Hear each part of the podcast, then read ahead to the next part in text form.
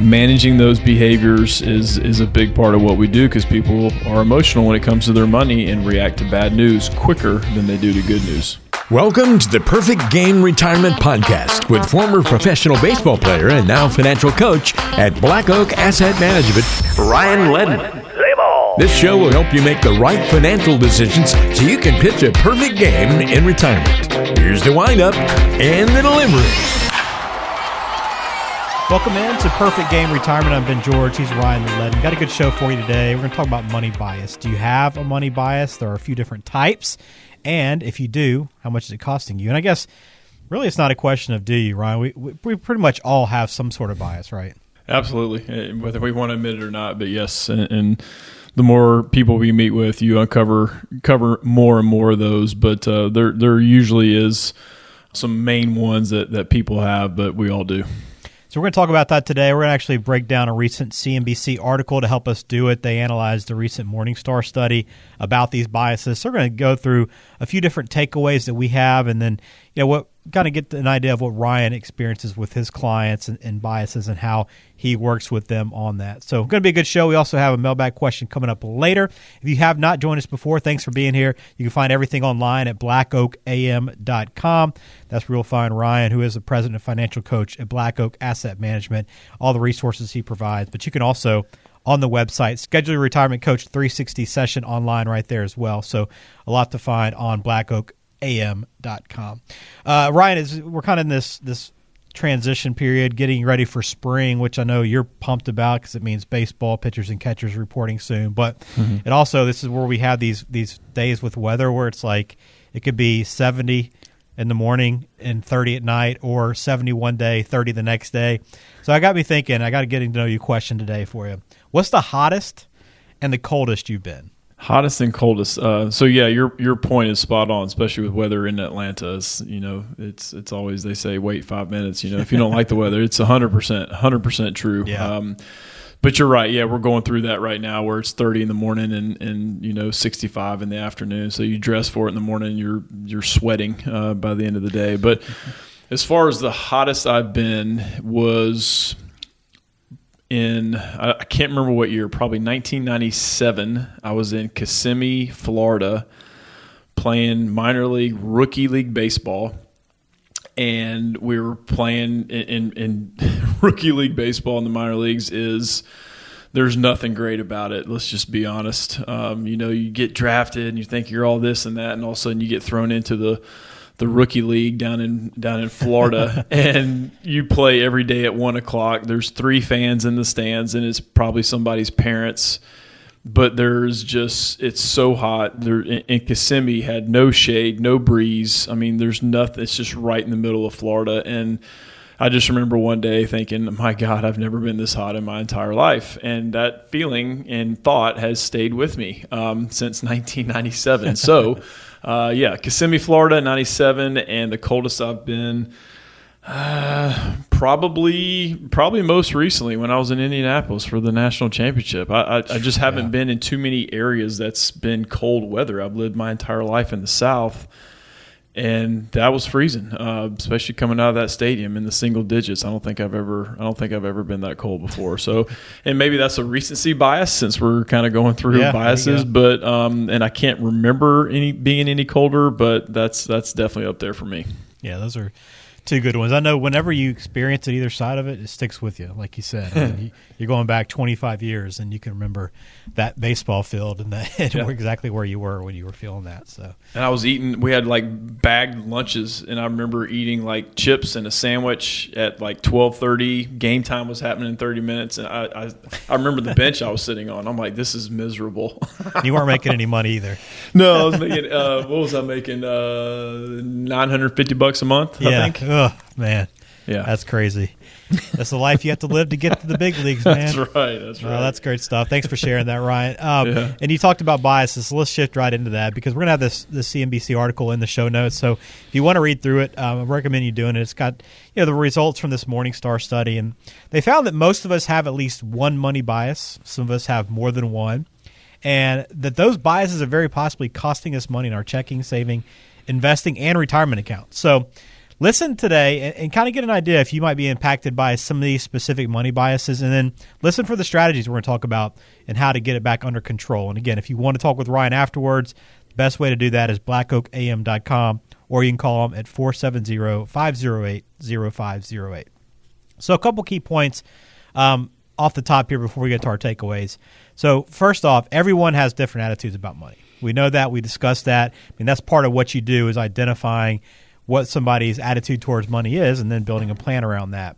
Um, but this new behavioral finance study from Morningstar found that 98% of respondents exhibited one or more financial biases likely costing them money. 98%. Are you surprised by that number at all? No, um, not at all. It's I'm surprised it's not it's not all the way to 100. One person said no. Or yeah, yeah, just Mr. or Miss Know It All out there. But uh, so yeah, I, I don't I don't doubt it at all. I mean, there's just there's huge industry just based off the behavior part of this stuff. Books you could read countless numbers of the books, uh, which I read a few um, it, it's it's just it's become bigger and bigger because of the emotional side of it. Obviously, we've had hu- huge swings, and emotions just continue to play more and more of a part of of how people interact with their money. And a lot of times, I tell people part of my job is I'm a behavior coach, and we'll get into some of these things. But you know, I, I'm not a market timer. I don't have a crystal ball, but I can help you with your behavior, and that's where a lot of your returns will come from just by managing that behavior. Yeah, so we're going to talk about trying to manage these behaviors today, and let's run through some of the takeaways here. Let's start with the biases. So, the first thing you need to do is understand what the four main biases are. So, I'm going to we're going to list off each of these. Ryan, you kind of give me some thoughts on each one as we go through here. Let's start with present bias. What is this? So, it's kind of going for that quick quick reward um, over something that needs to play out over years, decades. Um, so it's just and we're this is probably the worst one is we're so it's instant gratification, mm-hmm. and lately I, I, think COVID has made this even worse uh, because there are certain industries that have taken off. Uh, there are industries that have really benefited from what's been going on throughout the world right now and it's that instant gratification. I mean, let's let's cherry pick uh, crypto. Uh, that's it, it's it's everywhere. It's all over the place, and you know it's like the wild wild west. It, it's not regulated. They don't know how to regulate it yet, and so it's it's it's going to continue to be under scrutiny. But it's it's it's almost that bandwagon like chasing that we're we're trying to get that instant instant return. But if you look at okay if you're putting a certain amount of money in there and you look at a percentage rate of return, okay, great. Maybe you get 50, 60, 70%, but you're, you're risking $5,000. Like, you know, what's the point of that? Mm-hmm. Um, just stay the course. And, but again, from the behavior finance standpoint, I read this in books for people who are way smarter than I am. The, the, when we do financial planning for people, the part that triggers or fires in people's brains – when you talk about them 20, 30 years from now, it doesn't register in their brain that it's them. It's another person. So it's hard to to really have that affinity for, okay, if I keep doing this, I'm going to look like that. Well, again, the brain says you're going to look like that, but that's somebody else. That's not you, even though it is you. So it's that short term instant gratification. It's that quick buck that they want to make. And I think our psyches and brains get worse and worse with this because of obvious reasons, technology. Uh, it's just how we're wired now, and we get very impatient. So that's present bias. How about base rate neglect? Now I haven't really heard of this one, but it makes a lot of sense. It's you know judging the probability of something happening based on new information while ignoring all your original assumptions. Yeah, we tend to see this when people are like overbuying or overselling and it's because of good and bad news. And I would put more emphasis on bad news. Uh, that's that's clickbait, and and people who continue to watch headlines, or I'm going to pick on CNBC because this is who this article is with, but any of the news outlets, people react because it's emotional on good and bad news. Even if the market's doing well, you still scroll down and look at my news feed, and you still see why the market's going to tumble why the market's going to do this. And so when people digest that day in and day out, they're going to get a negative viewpoint of this stuff. And, and it's going to continue to be something. So you have to turn off the noise. But it's uh, people usually react on that bad news, which is going to lead into another bias that we're going to get into. But people usually react to that bad news versus the good news. You know, we may see the market may be down, but then you see news headlines that you know unemployment has gotten better or inflation has slowed down, or but they're going to cherry pick and pick the bad news. They're going to cram all that good news at the very bottom. So again, managing those behaviors is is a big part of what we do because people are emotional when it comes to their money and react to bad news quicker than they do to good news. Yeah, there's no question. Overconfidence is next, and this is one that I think a bias that can co- apply to just about every aspect of our lives, right? If you're just too mm-hmm. overconfident anything, obviously it's not going to end well a lot of times. But with money, it's just you know you put too much weight into acknowledging your abilities and, and thinking you can you know handle everything on your own. I'm going to always make good financial decisions. Mm-hmm.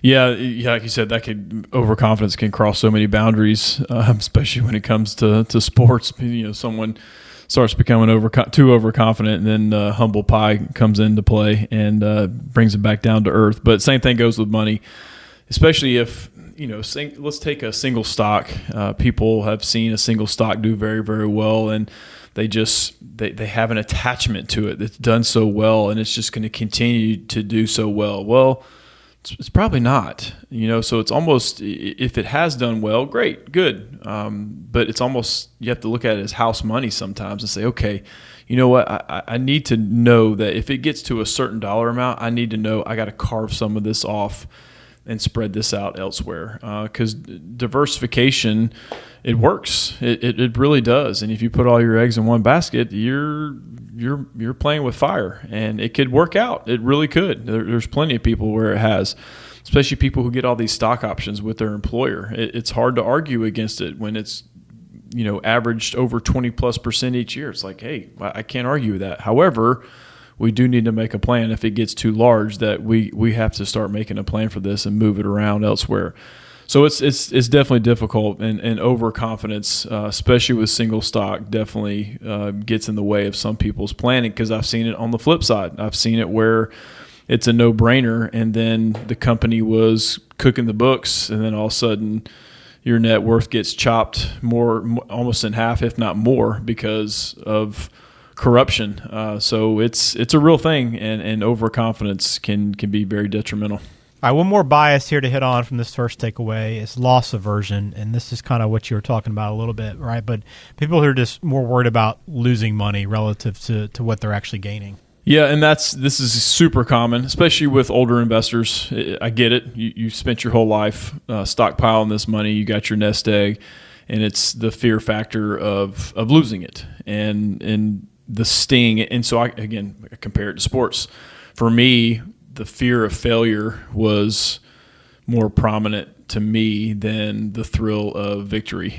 And it's almost comparatively speaking, it's almost the same where people don't they feel the sting of that loss of their their financial statements. They see, oh gosh, I've lost this as opposed to if they gained the exact same percentage, they just look at the statement and go, oh, that's cool. It's just a completely different reaction. So uh, it's definitely a bias. People who are definitely overly fearful of losing that money relative to the gains. It's just gains are, are kind of things that should happen, and and the downside is going to happen, but it's less frequent. It is, but it, it definitely stings more. Um, but you, that's where really the education part comes in, saying, "Hey, here's your range. You're going to be somewhere in this range, almost within a mathematical certainty, because." There's a big math component to this stuff. I know there's a lot of emotion, but there's a big math component to the market. And if you educate them and say, we're going to be between here and here, is, are you comfortable with that? And if that downside, if they say no, okay, we need to shrink the guardrails. Okay, that means the top side's got to come down. But if you have an aversion to that bottom side, then we need to we need to know that. So as long as we pinpoint those guardrails and, and keep people educated, especially when the market's down, like January was a was a rough month. And if you say, okay, I get it, you know, the market was down eight, nine, 10, whatever index you're looking at, it was down. It was pretty much down across the board. But hey, we're still in that range that we talked about before. Do you remember that? And a lot of times, like, oh, yeah, okay, so we're still good. Yep, we're still within that range. Okay, if it keeps going, let's have a conversation. But right now, we're fine. And, and that's where, again, being a behavior coach really comes into play. All right, a couple more takeaways from the CNBC article, which we'll, again we'll put in the show notes so you can read it for yourself if you'd like to. But the next takeaway is that those people that do have low levels of money bias are going to end up being better and better financial health. That's that's what they found. So, you know, the research revealed that people who had low levels of that present bias we talked about were three times as likely to spend less than their income, which is great, and then seven times more likely to plan ahead for their future. Right. So they're thinking long term rather than worrying about what's happening right now. Um, and another example, too, high levels of base rate neglect and overconfidence had lower savings and checking balances, and those with loss aversion had lower 401k balances. Kind of all, all these things are what you kind of refer to a little bit. Yeah, it's um, and, and, especially the the low levels of, of present bias. It, it's mm-hmm. they have the long term in mind. So it's again, it's not like we're sticking our head in the sand and just ignoring it we're paying attention, but at the same time, these market fluctuations that we do see, whether it's March of 2020 or January of 2022, these things are going to happen. Uh, there's a lot of uh, news headlines that change. There's a lot of institutional investors that are moving in and out of the market, and usually retail investors follow those institutional investors they they it's the bandwagon effect. All right, market's going down. Oh, I got to hop off. The market's going up. Okay, I got to hop on. It's navigating that. But those who just know, hey, okay, yeah, this stuff's going to happen. Uh, it, the the the best clients are the ones that say, okay, yeah, the market went down eight nine percent in one month. Okay, I mean, so what? I, I realize that's going to happen sometimes and you just got to continue to move forward. So I'm not I, am not surprised at these numbers that they're seven times more likely to to plan ahead for the future. It's it's because how they're wired and they can see themselves from a long term perspective. Uh, versus what's going on today and having knee jerk reactions to to what's going on. Um, it's I'm not a doomsdayist. I've had some people just say they're um, it's okay to be uncertain or afraid of what's going on in the economy, the the political environment. That, that all those things are not new news. It's different headlines, but none of this stuff is new. And if you really believe that the market's just going to implode and fall on its face, well, we got a whole lot worse problems out there hmm. than what your stock market portfolio is. But I don't mm-hmm. believe in mm-hmm. that. There's going to be things that happen, but capitalism and free markets prevail. And I do 100% believe in that. And if you don't, then probably not an ideal fit for us uh, as, as, advisors, but you got to get uh, you got to get through that in order to get to the place where you want to be. And you know, the stock market has proven to be one of the best hedges against inflation, and that's in the headlines right now. It's scaring the crap out of people that inflation is running as high as it is, and I get it. Well, the Fed needs to pump the brakes. That's what monetary policy is, and pump the brakes means increasing rates, and that's just part of how those things work and it's okay if they increase rates. Uh, but there's going to be knee-jerk reactions to that. People are going to panic freak out. But within a couple months or even a couple weeks it's just yesterday's news. So the, the the present bias if you have low levels of it you're going to be way more successful. And if you don't have low levels of present bias, please try to get some. no question. Um, and that should maybe be one of your main takeaways from this episode if you're listening. But yep. one of our uh, last takeaways from the CNBC article is it's all about a solution, finding a solution for these biases, which is you know building a money life, as they called it, that fits priorities. And I'm assuming this is what you do, Ryan, right? This is you help people put this money life in place. And, you know, the Morningstar authors called it putting in speed bumps uh, to slow your decision making and also talked about setting up rules. Um, I'm sure you can speak to this a lot more about how you build a money life for someone. Yeah, and, and, obviously a lot depends on what stage of life they people are in. Uh, I got younger investors who, you know, they they may have um, the the stage of life that they're in. They may be looking to buy their first home or kind of upgrade, if you will, from that starter home. But you know, going through those decision making processes, we tell people we'll get as involved as you want. Some people don't want um, us to be involved in somewhat everyday decisions. I know saving for a house is not an everyday decision. Like we don't we don't really comb through people's budgets as far as how much you're spending on groceries per month. We're not really we're not really doing that. But if we know that a big purchase is going to come up, okay, we need to make a plan for that. We need, you know, our kind of general rule is something three years or less. If we know we got to buy something with a big purchase, three years or less, don't don't put that money at risk. I, I know it's not uh, going to yield you a good rate of return, but stuffing in a money market account, a high quote unquote high yield savings account. Um, you know, there's some out there that are paying half a percent, 0.6, whatever they may be, depending on the dollar amount. But anything three years or more, okay, we can start looking at hey, does it make sense to put some of this money in the market? Maybe put it in some type of moderate portfolio. But three years or less, I would tell you, keep it in savings. It's it's it's kind of losing money because inflation is running higher. Um, I know on a statement it's not less, but the purchasing power is less. But if you know that is is coming up on the horizon, I'd hate for you to put that money at risk. So we need to make a plan for that. And yeah, selling a stock that kind of goes back to uh, that overconfidence thing. If we know, okay all right, if we want to put something in a single stock, which we don't do a ton of, uh, we're more of mutual funds and ETFs and diversification, but we will put some in single stock. But we need to make a plan for, it. all right, if this goes over a certain amount, we need to say, all right, boom, let's cut that off and let's put this somewhere else. Just not saying sell the whole stock, but sell uh, over those gains. So you just have to build. You have to build that in, and the same thing goes with uh, like vacations for for my uh, retirees. Hey, we want to take a huge vacation every two years. Great. All right, let's build a budget for it.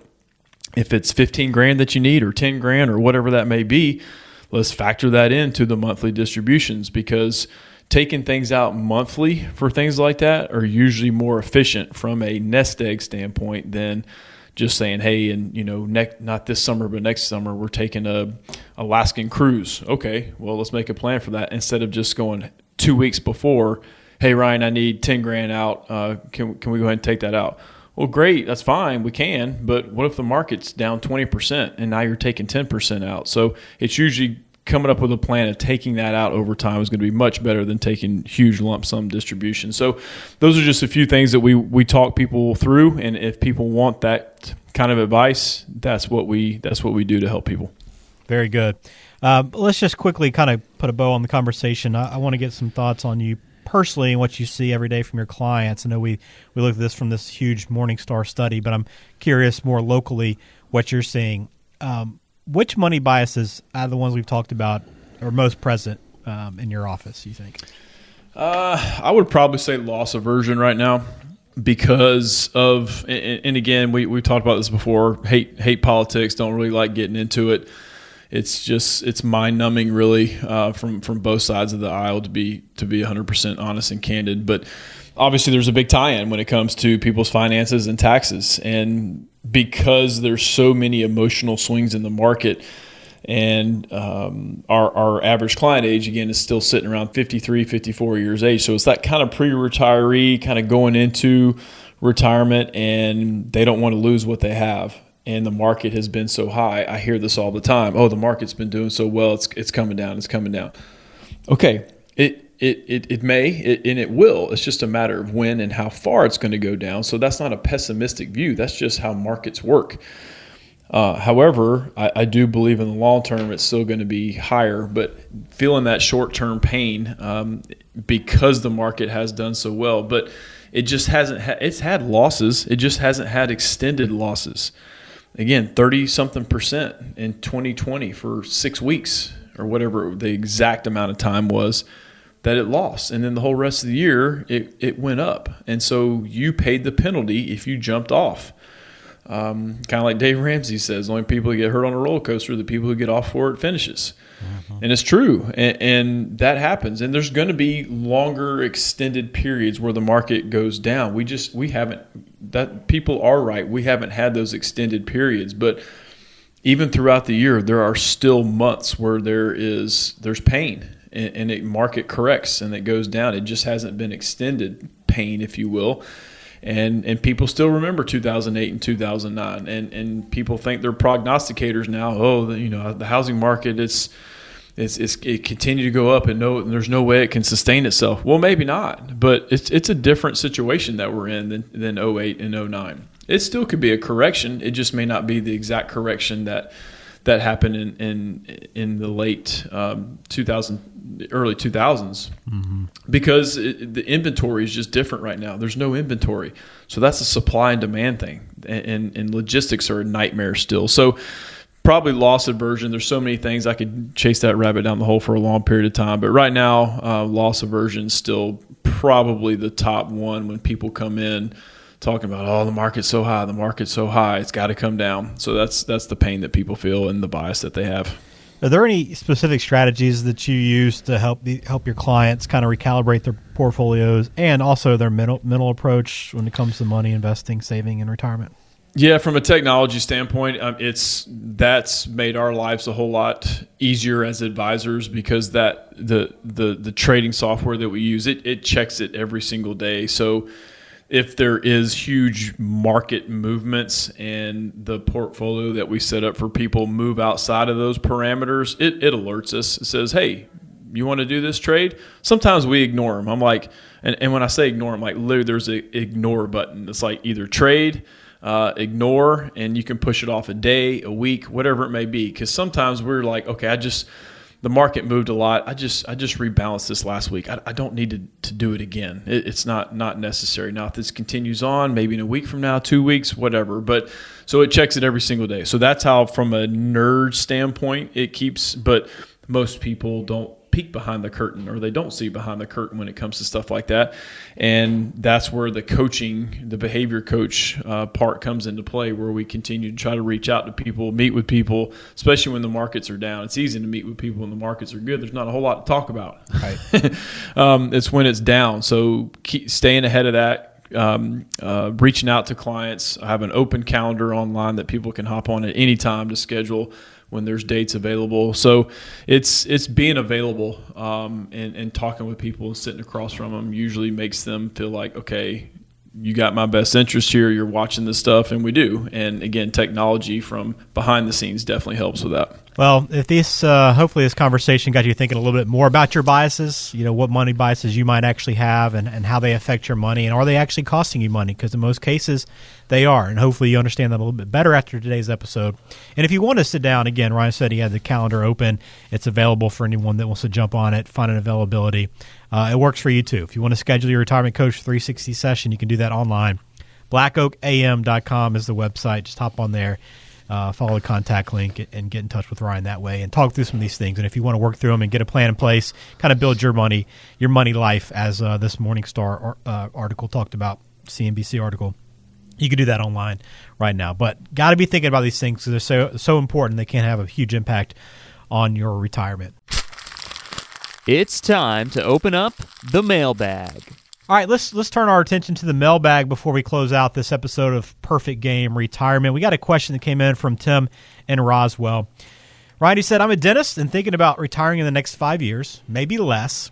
I own my building, so would I be better off to sell the building and invest that cash, or should I try to sell my practice to someone else and rent the building to them? Ooh, good question, Tim. Uh, I like, from a high level perspective, because I like passive income in real estate, and a, a lot depends, Tim, on location. Obviously, if you're in, if the location is in Roswell, great area. Uh, I I would, I mean, selling the practice, yeah, but then keeping the building and rent it to them. I think is great. It's another it, it's another asset class uh, that not a lot of people own. So it depends on how much, uh, Tim, that you have invested in the market. Uh, if you already got a good chunk there, if you've been saving over your lifetime, then I would keep the real estate. Uh, again, this is a, from a 10,000 foot view without knowing the intricacies of, of your situation. But I would keep that if, if the buyer of your practice is willing to do that and basically lease the building to them and you collect that, especially if that sucker's paid off. That's a huge asset. So if you got a lot of money, Tim, already invested in the market, I would keep the building and rent it out.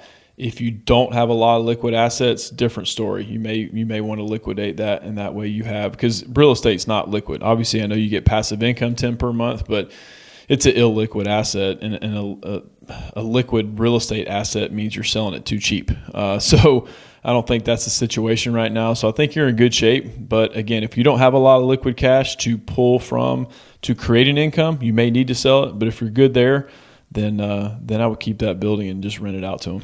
Thanks for that question, Tim. If you have one for us, send it in to us, blackoakam.com, or if you want to call Ryan directly over at Black Oak Asset Management. You can do so at 470 508 0508.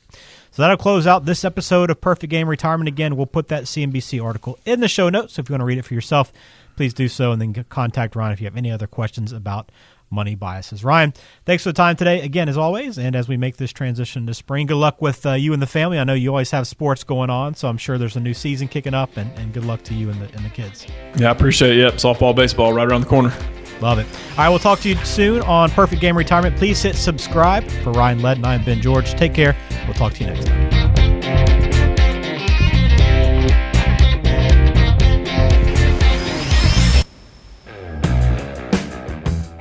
The Perfect Game Retirement Podcast is brought to you by Black Oak Asset Management, serving the greater Atlanta area with offices in Alpharetta and Macon. The show is available on Spotify, Apple Podcasts, Google Podcasts, and wherever you listen to podcasts. Subscribe to the show on your favorite app today and never miss an episode.